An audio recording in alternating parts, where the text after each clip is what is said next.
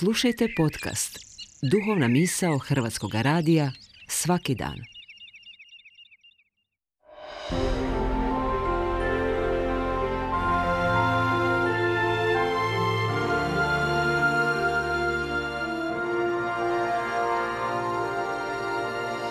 Duhovna misao. Urednica je Blaženka Jančić.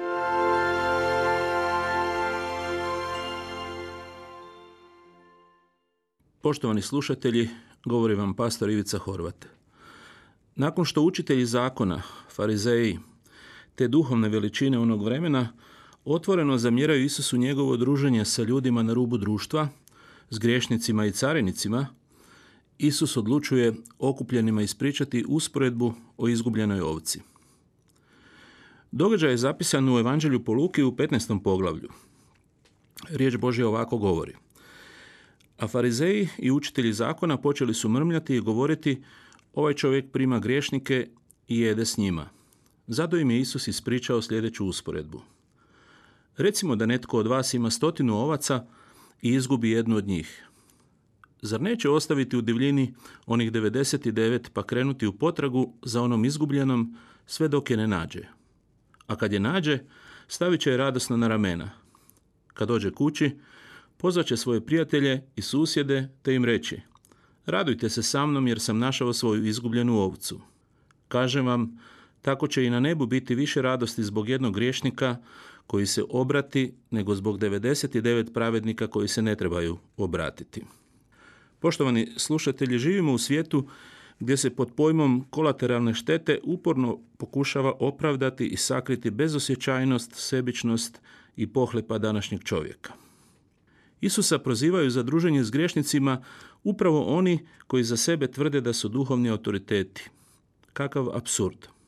Na početku svoje prispodobe Isus govori o ovci koja se izgubila i poziva se na pravilo po kojem se podrazumijevalo kako će pastir poći u potragu za izgubljenom ovcom. I to toliko uporno dok ju ne pronađe. Za njega ovih 99 ovaca ne može nadomjestiti jednu izgubljenu. Kad je nađe, nosi ju na ramenima, jer tu je odmor i sigurnost za nju. Radost pastira zbog pronalaska izgubljene ovce je toliko velika da ju dijeli sa svojim prijateljima. U planinama Škotske, kad ovca u potrazi za sočnom travom skoči i padne u proci blizu litice, postoji jedno pravilo kod pastira. Nikada po nju pastir ne ide odmah, nego čeka čak dan dva da se ovca potpuno iscrpi u pokušajima da izađe. Tako postupaju jer je ovca toliko plaha i prestrašena situacijom u kojoj se našla da bi u pokušaju spašavanja od čovjeka u strahu skočila niz liticu u smrt. Isus za sebe govori da je on dobri pastir koji svoj život daje za svoje ovce. Ova usporedba prvenstveno govori o naravi našeg nebeskog Oca. Poštovani slušatelji, naš Bog je tražitelj. On nas neumorno traži god nas ne nađe. Nadalje, jasno prepoznajemo u ovoj usporedbi za Boga ti i ja smo dragocjeni.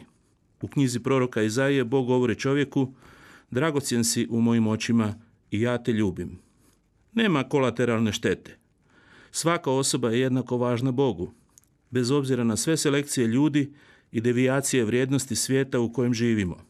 Postoje trenuci u našim životima kad trebamo prepoznati svoju potpunu nemoć, ali nikako ne bezvrednost, jer to je protivno onom što Bog misli o nama. Dragi slušatelju, Bog je tražitelj. Za Boga si dragocjen i poseban, ali njegovu upornost i žar da bude sa tobom, on ne iskazuje pritiskom. On je ljubav sama. On te želi staviti na ramena baš u ovoj situaciji u kojoj se možda danas nalaziš. Ali ti moraš dopustiti biti pronađen. Želiš li odustati od svojih lutanja, odustati od ponosa i samodostatnosti? Želiš li predati Isusu u pokajanju svoje terete i grijehe i započeti novi hod sa njim?